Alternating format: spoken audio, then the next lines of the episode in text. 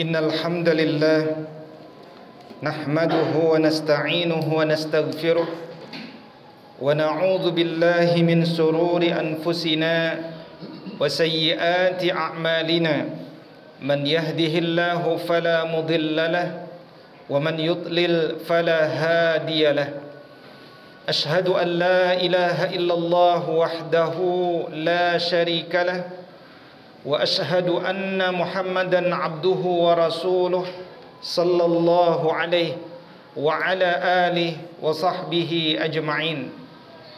فيا عباد الله أوصيكم وإياي بتقوى الله فقد فاز المتقون. يا أيها الذين آمنوا اتقوا الله حق تقاته ولا تموتن إلا وأنتم مسلمون. Wahai orang-orang beriman Bertakwalah kalian kepada Allah Dengan sebenar-benar takwa. Dan janganlah kalian mati Kecuali dalam beragama Islam Dan memasrahkan diri sebenar-benarnya Kepada aturan-aturan agama Allah subhanahu wa ta'ala ini. Amma ba'd Ma'asyiral muslimin Wa zumratal mu'minin Rahimani wa rahimakumullah Alhamdulillah fi sayyidil ayyam yaumul jumu'ah. Di pemimpinnya para hari hari Jumat 16 Muharram 1442 Hijriah lebih dari dua pekan yang lalu kita diingatkan kembali dengan dua momen besar. Yang pertama momen proklamasi kemerdekaan Republik Indonesia 9 Ramadan 1364 Hijriah. Di rumah seorang Arab di waktu bulan Ramadan dan juga diingatkan dengan momen diputuskannya bulan Muharram ini sebagai bulan pertama dalam kalender Hijriah. Karena bulan inilah satu-satunya dari 12 bulan yang digelari sebagai Syahrullahil Muharram. Bulannya Allah yaitu Muharram. Dia bulan yang disucikan bulan yang diharamkan perbuatan-perbuatan buruk di dalamnya. Dan satu hijriah mengingatkan kepada kita bahwa umat ini akhirnya menghijrahkan dirinya fisiknya agar dapat bebas dalam beragama karena pelajaran Islam ada pelajaran kebebasan. Kebebasan yang bertanggung jawab, kebebasan dalam batasan-batasan agama Allah Subhanahu wa taala. 13 tahun lamanya dalam surat-surat Makkiyah kaum muslimin diajarkan konsep-konsep kunci dalam agama ini sehingga siapa pun di antara jamaah yang ingin belajar Islam secara lengkap awalilah dari mempelajari surat-surat Makkiyah. Dari sanalah selama 13 tahun Nabi sallallahu alaihi wasallam mengajarkan konsep iman, konsep adab, konsep ilmu, konsep dunia, konsep rizki, konsep bahagia, konsep benar, konsep baik, konsep bahagia. Tentunya konsep tentang Allah itu sendiri konsep tentang nabinya wahyu bahkan konsep tentang diri kita sendiri manusia ini. Alhamdulillah untuk mengenal siapa Tuhan kita dengan mudah dijelaskan dalam surat Al-Ikhlas. Siapa nama Rabb kita? Tidak ada yang dikarang dalam agama ini. Semuanya ada di dalam Al-Quran. Namanya Allah. Cara melafazkannya pun tidak ada perbedaan. Allah bukan Allah, bukan Allah, tetapi Allah. Bagaimana hakikatnya? Jelas dan mudah dijelaskan. Inilah keindahan Islam. Satu agama yang datang dari Allah Subhanahu wa taala yang seluruh narasinya tidak ada yang dikarang oleh ulama ini. Umat ini diminta untuk membaca keseluruhan 6236 ayatnya sehingga terbangunlah narasi-narasi dalam kehidupannya. Karena itu bagi orang Indonesia, selain dia membaca lafaz-lafaz bahasa Arabnya, tapi tentu tidak akan faham kandungannya kalau tidak membaca terjemahnya. Maka selain tilawah lafaz, tilawah maknanya juga dimulai dengan membaca terjemahnya. Karena Al-Quran ini hadir untuk ditadabburi, bukan sekedar diambil pahalanya dari bacaannya, tapi supaya kita hidup dalam kehidupan ini dengan akhlak Quran, dengan panduan Al-Quran. Maka kemudian 13 tahun itu membuat manusia menjadi yakin akan adanya kebenaran yang datang dari Allah. Mereka menjadi pribadi-pribadi yang berani tidak takut gagal dalam berusaha, tidak takut kalah dalam kompetisi, tidak takut tua, tidak takut mati, tidak takut hantu. Seluruh mitos-mitos dalam keyakinan orang-orang Arab dahulu dihapuskan satu persatu. Akhirnya muncullah orang-orang yang punya syaja'ah tadi keberanian. Dan orang yang berani maka orang ini akan termotivasi hidupnya. Dan bahkan dia bisa memotivasi orang lain. At-tafaul.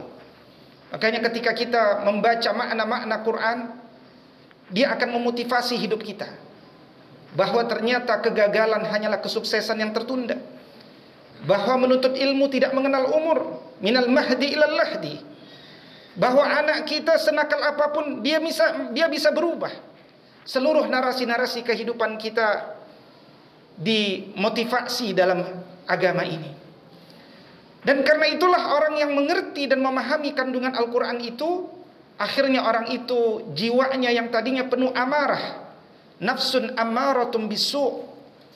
Pelan-pelan dia berubah menjadi nafsul lawamah.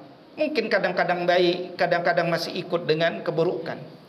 Tapi terus dia belajar agama ini insya Allah dia akan meraih jiwa yang tenang. Nafsul mutmainnah. Kalau kita semuanya telah meraih ketenangan jiwa itu dan itulah target beragama ini, rawat dia sampai Allah panggil diri kita dengan mengutus malaikatnya ketika hendak mencabut nyawa ini dengan kalimah dalam ayat 27 dan 28 surat Al-Fajr. Ya ayyatuhan nafsul mutmainnah. Wahai jiwa-jiwa yang tenang. Irji'i ila rabbiki radiyatan mardiyah. Kembalilah kalian kepada Allah dalam kondisi ridha dan diridhai oleh Allah Subhanahu wa taala. Apa maksud engkau kembali kepada Allah dalam kondisi ridha. Boleh jadi dia punya hutang, dia sudah bayarkan sebelum wafatnya. Hutang harta. Hutang kodok solat kita. Mungkin di masa muda dulu kita pernah tidak melakukan solat seribu rakaat katakan. Maka kerjakanlah sesegera mungkin. Agar kemudian kita pulang tidak dengan hutang daripada kodok solat. Kita mungkin punya hutang saum Ramadan. Kita mungkin punya hutang zakat. Maka apapun bentuk hutang kita segerakan. Karena kita berburu dengan kematian yang dia datang tanpa kita ketahui kapanpun. Karena telah ditetapkan oleh Allah subhanahu wa ta'ala. Maka orang-orang yang berani inilah. Meskipun jumlahnya tidak banyak. Tapi mereka belajar agama ini tidak sebentar. 13 tahun lamanya. Makanya barang siapa kepada jamaah yang ingin hijrah, jangan ingin cepat bisa. Nikmati pelajaran-pelajaran agama ini. Tegakkan adab-adabnya. Bersabar dalam menuntut ilmu, maka engkau akan mulia ketika menjadi ulama. Maka kemudian orang-orang ini pun diajak oleh Nabi sallallahu alaihi wasallam untuk hijrah. 458 km lebih dari kota Makkah ke kota Yatsrib belum disebut Madinah dulu. Yatsrib sebagaimana Quran surat Yusuf ini bermakna buruk yaitu kota yang mencela. Maka kemudian banyak yang hijrah dengan keberanian yang berbeda-beda dengan keutamaan yang berbeda-beda.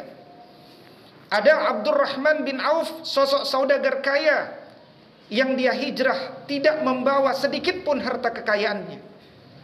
Tapi dia yakin dengan janji Allah dalam Quran surat An-Nisa ayat ke-100, "Wa may yuhajir fi sabilillah yajid fil ardi muragaman katsira wa Kalau kalian hijrah di jalan Allah, Kalian akan dapati bumi Allah itu luas. Syaratnya satu, jangan berharap dunia, jangan berharap wanita yang ingin kau nikahi, berharap Allah. Maka Allah akan luaskan. Tidak ada orang Makkah dulu yang ke Madinah takut miskin. Tidak ada.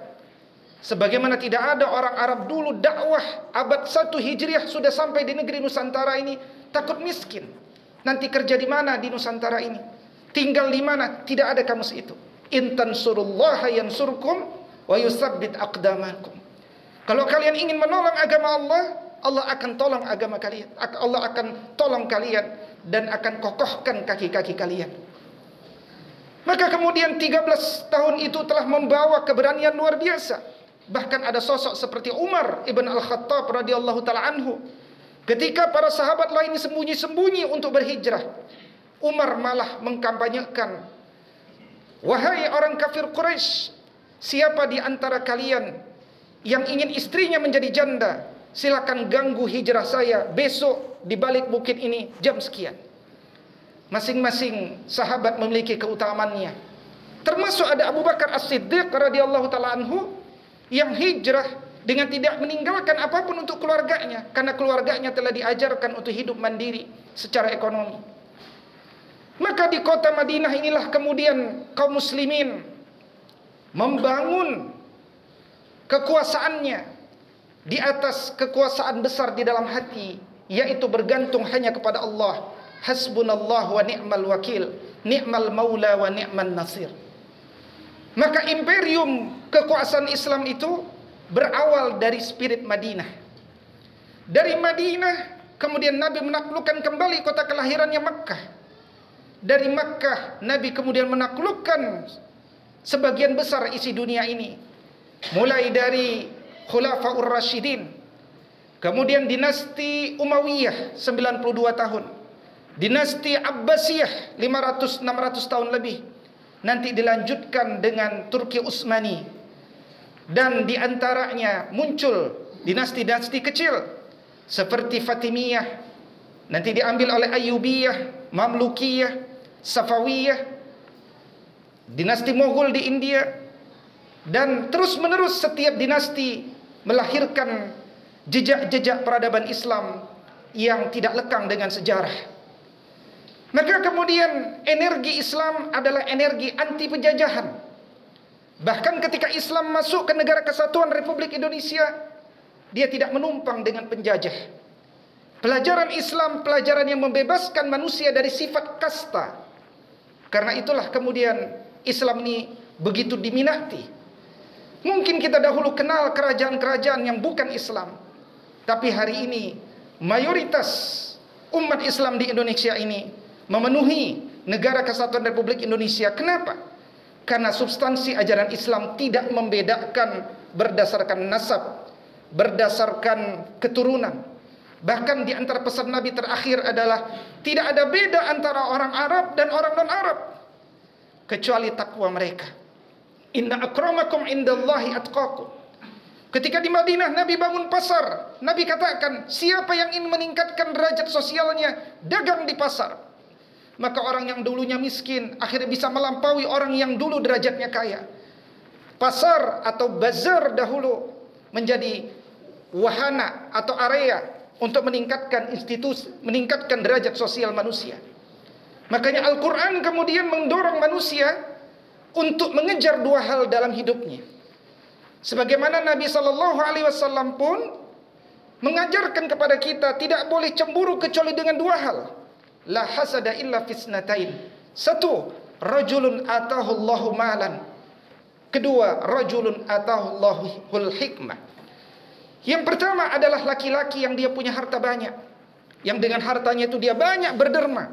Berbagi kepada masyarakat. Yang kedua adalah orang yang punya ilmu. Yang kemudian dengan ilmunya itu dia berbagi dengan masyarakat. Kata ulama faqidus syai' la yu'ti. Orang yang tidak punya apa-apa dia tidak bisa memberikan apa-apa.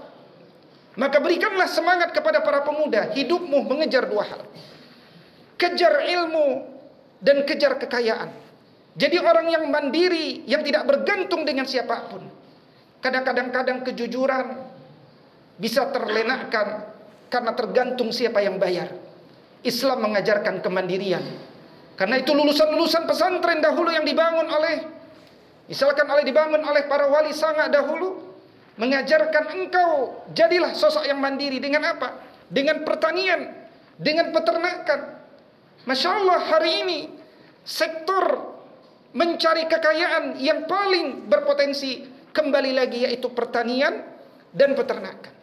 Siapa yang menguasai ini maka mereka akan sukses. Bahkan ada seorang warga negara Indonesia di Australia, dia sukses karena peternakan, memiliki puluhan hektar di Australia. Karena apa? Karena dia tidak malu untuk berdagang. Maka bersama pelajaran hijrah dan pelajaran proklamasi kemerdekaan Republik Indonesia, kita belajar bahwa Nabi sallallahu alaihi wasallam juga para ulama pejuang kita dahulu telah mengantarkan bangsa Indonesia ke depan pintu gerbang kemerdekaan Republik Indonesia. Persoalannya, apakah kita saat ini sudah merdeka? Kalau sekedar fisik kita merdeka, naam. Fisik kita insya Allah sudah merdeka. Tapi apakah akal kita sudah merdeka? Belum tentu. Jangan-jangan hari ini kita berpikir dengan pandangan hidup barat. Apakah kolbu kita sudah merdeka? Belum tentu. Jangan-jangan kolbu ini masih terbelenggu dengan harta, dengan syahwat, dengan keinginan duniawi. Jadi fahamlah saya Kenapa Nabi wasallam ketika berhasil menaklukkan kota Makkah berpesan, "Wahai saudaraku, la hijrata ba'dal fathi, walakin jihadun wa niyatun." Hari ini Makkah telah ku menangkan untuk kalian.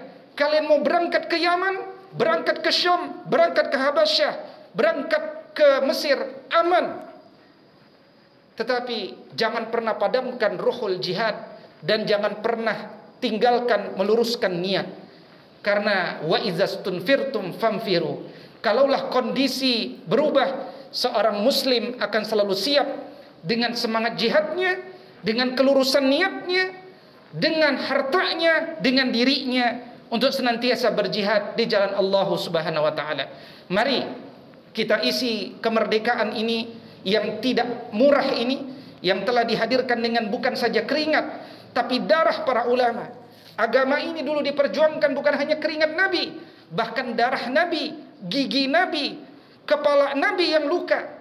Maka kita belum diminta untuk berdarah-darah, kita hanya diminta untuk berkeringat mengisi kemerdekaan ini dengan menuntut ilmu, dengan memperjuangkan agama ini sebagai bangsa yang mayoritas. Mudah-mudahan negeri ini eh, menjadi negeri yang islami, negeri yang baldatun tayyibatun wa rabbun ghafur aqulu qawli hadza wa astaghfirullah li wa lakum wa lisairil muslimina wal muslimat wal mu'minina wal mu'minat fastaghfiruhu innahu huwal ghafurur rahim